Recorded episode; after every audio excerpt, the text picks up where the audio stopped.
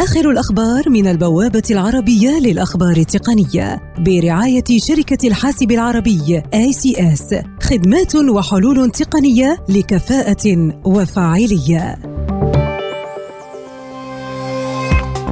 مارك زوكربيرغ الرئيس التنفيذي لفيسبوك يرفض بشدة الدعوات المتزايدة من قبل المنظمين لتفكيك الشركة بحجة أن حجم فيسبوك يتيح لها استثمار مليارات الدولارات في الأمن والسلامة كل عام. جوجل تطلق ميزة جديدة ضمن متجر التطبيقات الخاص بها Google Play تهدف لتوفير مزيد من المساحة في ذاكرة الأجهزة، إذ تنصح الميزة الجديدة المستخدمين بإزالة تثبيت التطبيقات التي لا تستخدم بكثرة.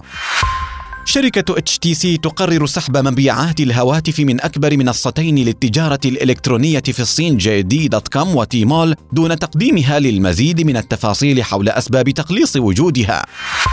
شركة HTC تعلن عن عزمها إطلاق إصدار جديد من هاتفها الذكي الداعم لتقنية سلسلة الكتل بلوك تشين باسم HTC Exodus 1S كما سيتوفر بسعر أقل من هاتف Exodus 1 الحالي.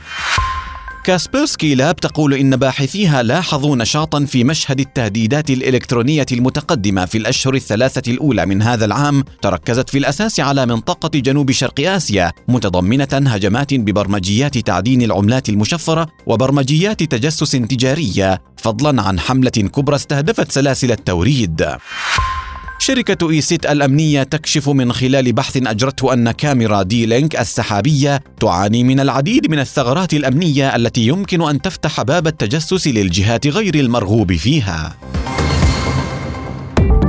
آخر الأخبار من البوابة العربية للأخبار التقنية برعاية شركة الحاسب العربي ACS خدمات وحلول تقنية لكفاءة وفاعلية لمزيد من تفاصيل هذه الأخبار وأخبار عديدة يمكنكم زيارة موقع البوابة على شبكة الإنترنت aitnews.com